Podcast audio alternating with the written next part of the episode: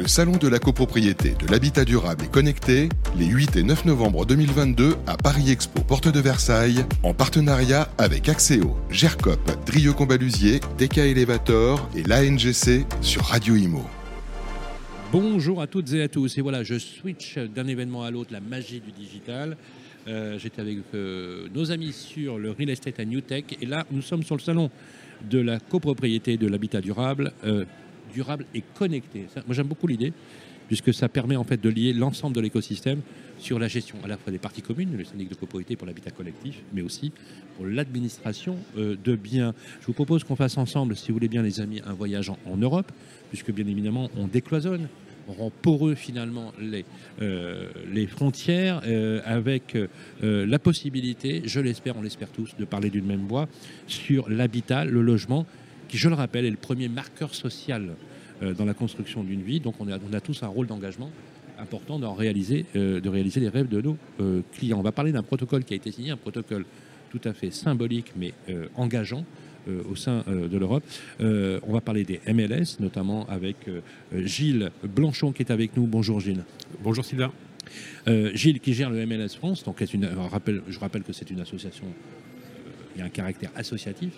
Vous l'avez rappelé hier. Exactement. Voilà, un homme, une voix, c'est important. On va parler de cela. Signataire aussi de cette convention, de ce protocole qui a été signé le 7 novembre, dont on va définir les contours. C'est quelqu'un que je connais bien, puisqu'il nous a vu démarrer. Voilà, il nous a vu démarrer il y a quelques années, on était tout petits. Il était président de Federia, qui a regroupé les 4 organisations patronales en Belgique. Et il est maintenant le président de l'Institut des professions immobilières, qui est un institut qui a été créé par ordonnance royale, il me semble, dans les années 90. 93, exactement. Voilà, 93. C'est Nicolas Watillon. Bonjour. Bonjour, Sylvain. Comment ça va, Nicolas ? Mais très bien, et merci de m'accueillir.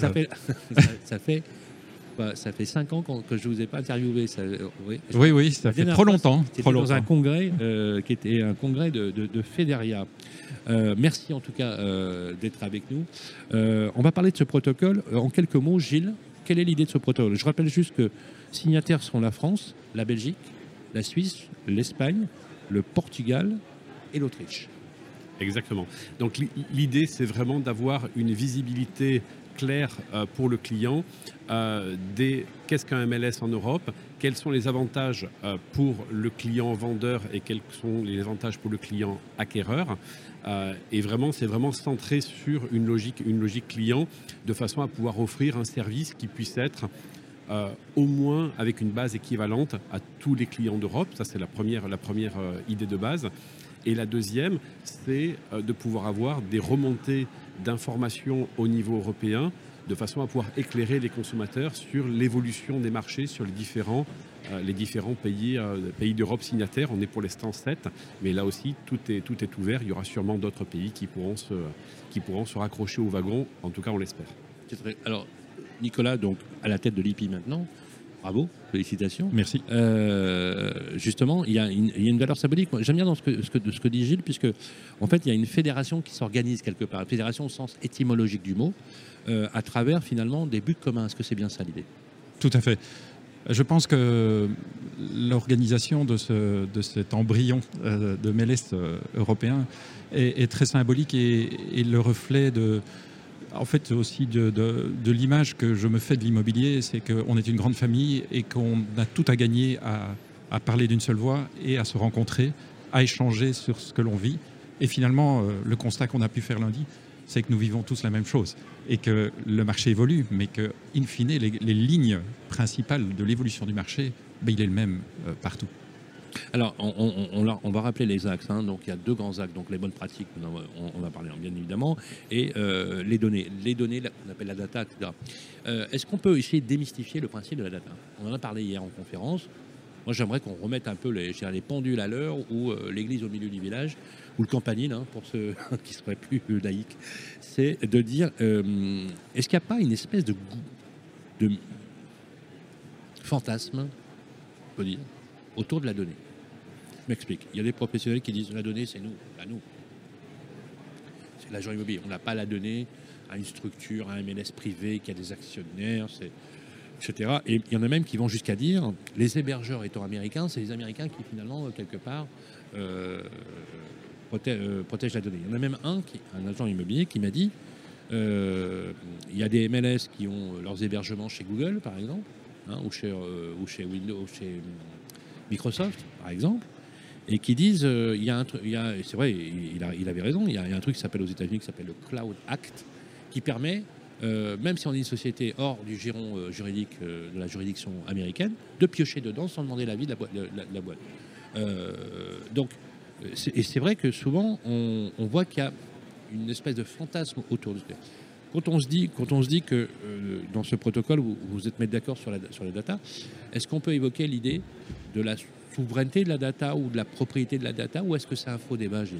Alors, pour nous, il n'y a pas ce genre de problématique. Il y a quand même une réflexion sur le fait de se dire il faut qu'on puisse avoir des échanges sur les données et il faut qu'on puisse les analyser. Parce qu'effectivement, la data en elle-même, effectivement, ça peut paraître une espèce de mystification, mais il y a quand même une logique sur le fait de s'en servir. C'est-à-dire qu'on a parlé lundi, quand on a signé le protocole aussi, de l'évolution des marchés. Nicolas en parlait à l'instant. Les marchés sont évolutifs. On en parlait encore hier sur la conférence sur les MLS. Il faut pouvoir s'en servir. Et pour pouvoir s'en servir, effectivement, c'est nous qui la produisons, cette donnée. Donc le fait de la garder, de l'utiliser, de la mouliner et de la donner au bénéfice de nos adhérents agents mobiliers qui eux-mêmes vont s'en servir au bénéfice du client, il ne faut pas oublier toujours qu'on est vraiment nous, agents immobiliers, quel que soit le pays d'Europe, au service du client, vendeur, au service du client acquéreur. C'est notre raison d'être, c'est notre raison c'est eux qui nous font vivre. Donc cette donnée-là, elle n'est pas juste là pour être travaillée, pour être revendue. Nous, on n'est pas dans une logique de revente ou dans une logique commerciale. On est vraiment dans une logique fédérative, associative, pour se dire, cette donnée-là, elle doit nous servir à mieux travailler. Voilà. Contrairement, effectivement, à des sociétés commerciales qui, eux, sont dans une logique de se dire, cette donnée-là, on va la prendre, on va la mouliner et on va la revendre à d'autres. Alors, on va la revendre à d'autres, à des banques, à des assureurs, à des agents immobiliers, mais ils vont la revendre à quelqu'un. Nous, on n'est pas dans une logique de la revendre, on est dans une logique de l'utiliser au bénéfice de nos adhérents. Et c'est quand même une démarche qui est vraiment importante. Mais adhérents au sens associatif, en fait. Moi, ce que j'entends, c'est on n'est pas là pour gagner de l'argent, on est là pour rendre un service associatif par coopération. Exactement. Et c'est ça que j'entends. Hein. Mais c'est complètement ça. Et c'est fondamental. Parce que ça change quand même de discours, ce que vous dites. Moi, j'aime beaucoup. Hein. Je vous le dis, moi, je suis à fond là-dessus. Quand on entend les agents immobiliers, je peux comprendre qu'en fait, il n'y a pas photo. Il faut aller chez vous. Non, mais attendez, c'est pas le sujet, mais il faut aller dans le cadre associatif. Parce que, moi, quand je vous entends, j'entends un service protecteur, mais pas protecteur conservateur. Protecteur parce que vous avez les mêmes soucis que moi. C'est ça. Oui, comme tu le dis très bien, Gilles, c'est fondamental de comprendre aussi que la data ici, elle va être utilisée en faveur du client final. On est concentré sur le client. Et je pense que c'est ce qui est fondamental dans l'approche MLS, c'est qu'aujourd'hui, on a des agents immobiliers qui travaillent sur un produit et pas sur un service. Or, nous sommes fondamentalement un métier de service. Et je pense que le MLS a cet avantage et cet atout de remettre finalement le débat là où il doit être, c'est-à-dire service client. Les pays signataires, est-ce qu'ils sont tous dotés d'un MLS ? Alors, ils ne sont pas tous au même niveau d'avancement voilà. Dans une logique de MLS. On a Nicolas ici pour vous en parler. Effectivement, la Belgique est très structurée sur la gestion du métier d'agent immobilier, sur la protection du label agent immobilier. Ils sont peut-être un peu moins en avance sur la logique des MLS. En France, il faut reconnaître que sur les fichiers partagés, on va dire ça au sens large, on l'a vu hier à la conférence, on est objectivement, depuis une dizaine d'années, on a vraiment pris le virage du fichier partagé. Donc voilà, il y a des niveaux d'avancement qui sont différents. Maintenant aussi, cette logique associative et cette logique fédérative, elle a pour but d'amener quand même un socle commun et puis d'essayer d'évoluer ensemble. Voilà, c'est pas juste une utopie. Souvent on peut se dire ah ouais, mais il y a une logique associative qui est utopique parce que tout doit être monétisé. Nous, on pense que c'est pas forcément vrai. Donc c'est pas forcément. Alors c'est important. Est-ce que vous me permettez, Gilles, de dire que vous êtes aussi un agent immobilier à la base ? Je suis surtout un agent immobilier. Voilà. Moi, j'en parle tranquillement, je ne suis pas là pour parler de moi en particulier. Moi, je suis parti de zéro il y a 22 ans. C'est-à-dire que j'ai ouvert mon agence immobilière, il y avait un marchand de télé à la place. Donc, je suis parti from scratch, de zéro, et je fais aujourd'hui de la transaction, de la location, de la gestion du syndic de copropriété, mais c'est mon activité à 95%. Vous êtes installé où ? À Nice. À Nice. Alors, c'est intéressant, parce que, alors pourquoi, c'est pas neutre, hein, c'est ma question, vous avez compris pourquoi. C'est-à-dire qu'en fait, vous vous impliquez dans le MLS, mais vous êtes avant tout un agent immobilier. Donc en fait, vous avez les mêmes préoccupations. Vous voyez ce que je veux dire ? C'est que bien sûr. Vous n'êtes pas un informaticien qui a eu une innovation, une idée, sans connaître le métier, parce qu'aujourd'hui, c'est la mode, on veut faire des... Pourquoi pas, hein, c'est très bien, c'est pas le sujet. Mais là, vous avez quelqu'un qui est professionnel, parti de rien, qui dit « j'ai des préoccupations, je sais que la coopération me semble nécessaire et même évidente », et vous avez vu dans le partage de mandats la virtuosité, finalement, la virtuosité du dispositif.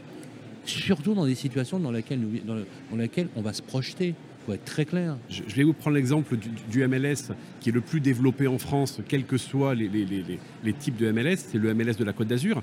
MLS de la Côte d'Azur, donc on est 520 adhérents sur les Alpes-Maritimes. Donc c'est énorme, hein. Un département. C'est énorme, hein. 2500 utilisateurs, donc 5 utilisateurs par agence en moyenne, ce qui semble cohérent. Et aujourd'hui, une vente sur 3 dans les Alpes-Maritimes passe par les fichiers MLS. Une vente sur 3. Aujourd'hui, il n'y a personne en France qui est capable de me dire que ça soit un réseau, un syndicat, une vente sur 3 passe. Comment c'est piloté le MLS justement ? Est-ce qu'au niveau infrastructure, etc., ça va pas être évident, je veux dire. Et c'est là qu'aussi il y a une utopie associative, et moi j'y crois vraiment. Ouais. Et il n'y a pas une personne qui doit se mettre en avant. Hier, sur d'autres interviews, c'était la présidente du MLS Côte d'Azur, Charlotte, qui intervenait. Ça a pu être Jean-Laurent, qui est responsable aujourd'hui du MLS France, qui intervient. On est interchangeable. On n'a pas d'ego. Voilà. Je pense que ce qui est notre force, et on l'a vraiment vu aussi lundi quand on a signé avec les MLS européens, on est sur une logique associative. On a un conseil d'administration qui est uniquement représenté d'agents immobiliers qui sont sur le terrain la grande majorité de leur temps, et on est interchangeable. Moi, je m'occupais avant de la commission discipline du MLS Côte d'Azur. Il y a quand même une équipe de permanents qui pilote. Il y a 3 permanents. Mais aujourd'hui, si vous voulez, on essaye de faire attention de façon à ce qu'il y ait une logique économique qui soit à la disposition des adhérents. Voilà. Tout à l'heure, on évoquait la Belgique. Alors, c'est vrai que le sujet, on l'avait abordé d'ailleurs il y a quelques années, sur la conversion numérique, sur la transformation par rapport à la maîtrise des usages, parce qu'effectivement, 92% du parcours résidentiel, statistique France, c'est sur Internet. Et on voit qu'au niveau européen, on n'est pas loin de ce résultat. Est-ce qu'aujourd'hui, justement, quand on parle de l'adaptation données, parcours résidentiel, ou simplement aujourd'hui des personnes qui sont des copropriétaires ou des personnes qui ont donné un mandat de gestion pour leurs biens, par exemple, à mise en location, où est-ce qu'on en est aujourd'hui en Belgique ? Mais aujourd'hui, on a un marché en Belgique qui est très organisé, comme on l'a dit, très régulé. Donc, on a, c'est vrai qu'on parle toujours du courtier ou de l'intermédiaire comme profession protégée en Belgique. En réalité, l'Institut couvre l'intermédiaire, le syndic d'immeuble et le régisseur. Et donc, on a un marché qui est très organisé à ce niveau-là et qui représente quand même une grosse part du marché dans les copros et dans la gestion de patrimoine privé. Est-ce que le nombre d'agents immobiliers a évolué depuis les 5 dernières années à la faveur d'un marché très florissant ? Alors, le nombre n'a pas cessé d'augmenter. On atteint quasi les 11 000 titulaires du titre d'agent immobilier. Du titre d'agent immobilier. Ah, c'est important de rappeler, parce que le titre d'agent immobilier qui est maintenant protégé dans le cadre de la loi Alure, il était déjà en Belgique depuis très longtemps. Quand on dit 11 000, Belgique, Flandre et Wallonie ? Oui, c'est l'ensemble du pays. Ceci dit, il y a près de 14 000 employés qui travaillent sur la responsabilité des agents immobiliers. Employés. Oui, et donc ces personnes peuvent travailler. Alors, IPI versus effectivement, il y a deux langues, hein, il y a le flamand et... il y en a même 3, puisqu'il y a le flamand, le français et l'allemand. Et l'allemand. Oui. Et je crois que c'est la CIB Vlaanderen qui d'ailleurs est côté flamand. Oui. Est-ce que, justement, la barrière de la langue, parce que quand on voit par exemple la langue, je prends par exemple l'allemand, bon, pour l'Allemagne et l'Autriche ça va, mais Portugal, Espagne par exemple, ou Italie, on a aujourd'hui une unité linguistique. Est-ce que ça fonctionne assez bien, vous, dans vos fonctions à la fois syndicales que vous aviez à Pederia, mais aussi à l'IPI, les pays extérieurs, est-ce que, malgré la barrière de la langue, parfois, il y a quand même une unité sur les objectifs qui sont alignés et sont les mêmes par pays ? Mais forcément, cette barrière de la langue crée aussi parfois des directions un peu différentes, mais j'ai toujours voulu garder une vision commune et même une plateforme commune. Il faut savoir que nos deux grosses fédérations, qui sont la CIB Vlaanderen et Federia, sont réunies sous une seule structure qui est la FIB. Et la volonté, c'est de développer ensemble des projets et d'outrepasser cette problématique de la langue. Il faut savoir qu'à l'Institut, nous fonctionnons dans les deux langues, chacun dans sa langue nationale. Donc nos réunions, on jongle avec les deux langues et dans le respect de chacun. Gilles, justement, est-ce qu'on peut s'affranchir quand on est MLS, à l'instar de ce que fait l'IPI, qui a quand même une connotation politique, il a été créé par la volonté politique, un travail remarquable. Moi, j'aurais adoré, vous vous rappelez, on a déjà eu cette discussion, moi, j'aurais adoré qu'on ait une ordonnance de constitution d'un ordre d'agent immobilier avec deux tableaux, parce qu'il faut savoir qu'on ne devient pas agent comme ça du jour au lendemain en Belgique. Hein. On partage cette volonté. Voilà, il y a une période probatoire, il y a un prérequis à l'entrée, il y a des diplômes pendant, et il y a à l'issue un examen avec une période probatoire de stage qui vous permet d'imaginer. Moi, je trouve ça super parce que ça calme tout de suite, et d'ailleurs, ça optimise la part de marché des professionnels. Je te coupe, on a vu l'exemple de l'Espagne qui est l'exemple inverse. C'est-à-dire qu'en Espagne, En Espagne, il n'y a aucune régulation. Oui. En Belgique, la régulation est poussée vraiment optimisée. En France, on va dire, on est au milieu du gué. Et je partage ton avis, Sylvain, sur le fait que on était aussi, nous, au niveau du MLS, demandeurs d'une organisation plus valorisante pour notre profession. La FNAIM a essayé effectivement, parce que maintenant, ce qui est plutôt une petite victoire, mais une bonne victoire quand même, c'est l'inscription du titre d'agent immobilier dans le cadre de la loi Alure, de la loi Elan. Ça a été fait sous le ministère de Julien de Normandie.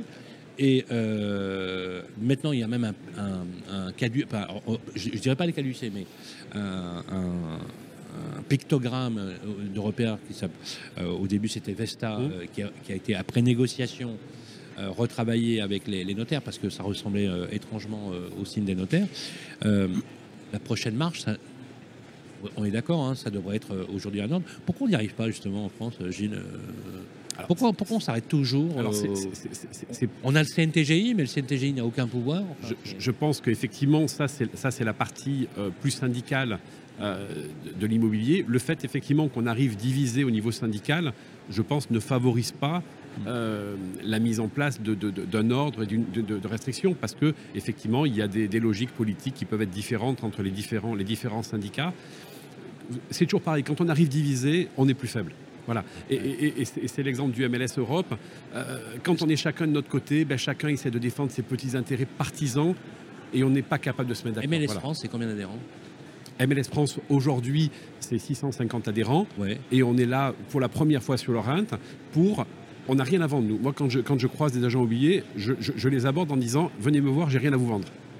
Parce qu'on est là aujourd'hui pour chercher des agents immobiliers qui ont envie de prendre le lead sur leur région, sur leur département. En fait, le MLS appartient à ceux qui la composent. Exactement. C'est l'auberge espagnole. Exactement. On y trouve ce qu'on y apporte. Exactement. Et aujourd'hui, on leur amène une boîte à outils et on leur dit, voilà, moi je suis agent immobilier, vous êtes agent immobilier, vous avez envie de vous investir pour créer une dynamique au service du client, au service de l'agent immobilier qui va être vertueuse, prenez-la, on vous la donne. L'union fait la force, bien évidemment. Alors c'est sûr que, alors faut être très honnête, hein.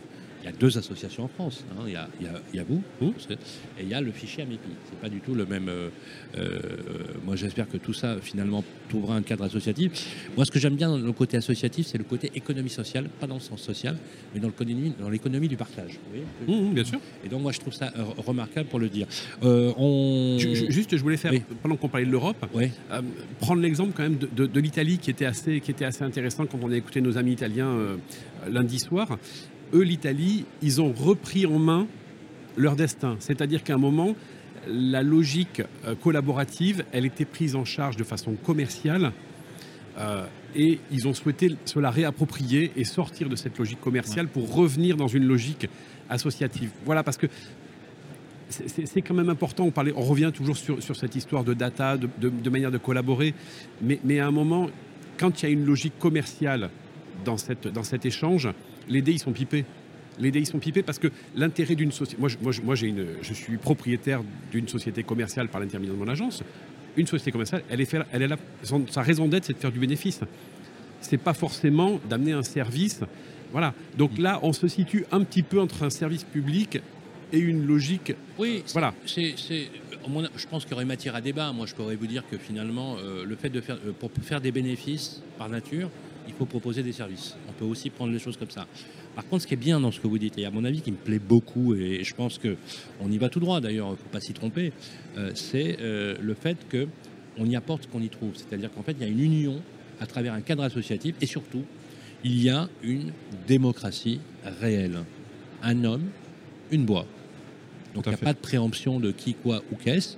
Il y a un engagement, il y a des bénévoles, il y a des gens qui s'engagent bénévolement, et je trouve ça remarquable. Alors, il est l'heure de nous quitter, mais je voudrais quand même qu'on donne des infos. Où est-ce qu'on peut trouver les éléments ? Est-ce qu'on fait MLS.fr sur le site internet ? Sur le site de MLS France. MLS France. Ouais, il y a tous les renseignements. C'est attaché MLS France. C'est une bonne question. On va le trouver. Org. Voilà, on va le trouver, c'est .org. .org, exactement. .org. On va mettre l'adresse sur le podcast, si vous voulez bien. C'est parfait. On va mettre aussi l'adresse internet de nos amis belges. Mot de conclusion, Nicolas, j'étais ravi de vous retrouver enfin, et là, à la tête de l'IPI. Je pense que, avant que vous quittiez parce que vous êtes à mi-mandat, je vais quand même faire un voyage protocolaire pour venir vous voir. Avec plaisir. Je suis sûr que vous allez m'inviter à déjeuner. Avec plaisir. J'ai quelques très bons souvenirs en mémoire. Et justement, qu'est-ce qu'on peut souhaiter avec l'année 2023, dont on sait, il ne faut pas se mentir, qu'elle va être un peu particulière en termes de stock, en termes de demande, à l'instar d'une inflation galopante, à l'instar d'un taux d'usure en France où on a une vraie galère là-dessus. D'ailleurs, c'est pas forcément meilleur en Belgique. Et des taux d'intérêt qui s'envolent, etc. Qu'est-ce qu'on peut espérer ? Mais on peut espérer que des projets comme Porteur, comme le MLS Europe voient le jour et apportent vraiment une plus-value pour le métier. Le métier est face à des crises, mais je pense qu'il doit se réinventer. Et ça, c'est peut-être une vision d'espoir pour demain. Et je crois en ce projet MLS Europe. Oui, moi je pense que l'espoir qu'on peut avoir, c'est de se dire on a notre destin en main quand même. Et c'est ça qui est important, c'est-à-dire qu'à un moment, l'idée c'est de ne pas se dire on va subir. Et puis il y a des crises, mais il y a toujours eu des crises depuis des années, que ce soit des crises économiques, que ce soit des crises structurelles. On a vraiment notre destin en main et la volonté du MLS Europe, c'est vraiment de se dire, même si l'année 2023 va être difficile, le fait d'être unis, le fait d'être organisé, va nous permettre de surmonter ces moments. C'est très clair. Merci beaucoup Gilles Blanchon, vice-président de l'association du MLS France. Merci beaucoup de votre intervention. Merci Nicolas Watillon. Alors à chaque fois je dis c'est Watillon ou Vatillon ? C'est Watillon. C'est Nicolas Watillon. Voilà, avant tout un professionnel de l'immobilier, faut le dire, et élu à la tête de l'IPI, l'Institut des professions immobilières, en Belgique. Et bien évidemment, vous avez bien compris, j'ai pris rendez-vous, donc on va aller les voir très bientôt avec beaucoup, beaucoup de plaisir. Le podcast est à réécouter sur toutes les plateformes d'écoute. Partagez, likez et commentez avec toujours beaucoup de bienveillance. Prenez soin de vous et rappelez-vous, I Loge You, l'association, la Fondation de France avec I Loge You, pour aider les personnes à être mieux logées. Et ce sont les professionnels qui financent la fondation. Et là, je vous annonce qu'on a pris en charge un dossier. C'est l'EHPAD de Chantilly avec l'Armée du Salut. 53 résidents, une résidence senior pour vivre dignement le 3e et le 4e âge aussi. Voilà, donc merci à vous tous les agents immobiliers qui permettez à cette fondation, si je peux me permettre de faire un peu de pub, à I Loge You pour donner, partager et s'engager dans l'habitat. Premier marqueur social, bien évidemment, d'une vie. À très vite. Le Salon de la copropriété, de l'habitat durable et connecté, les 8 et 9 novembre 2022 à Paris Expo Porte de Versailles, en partenariat avec Axéo, Gercop, Drieux-Combalusier, TK Elevator et l'ANGC sur Radio Imo.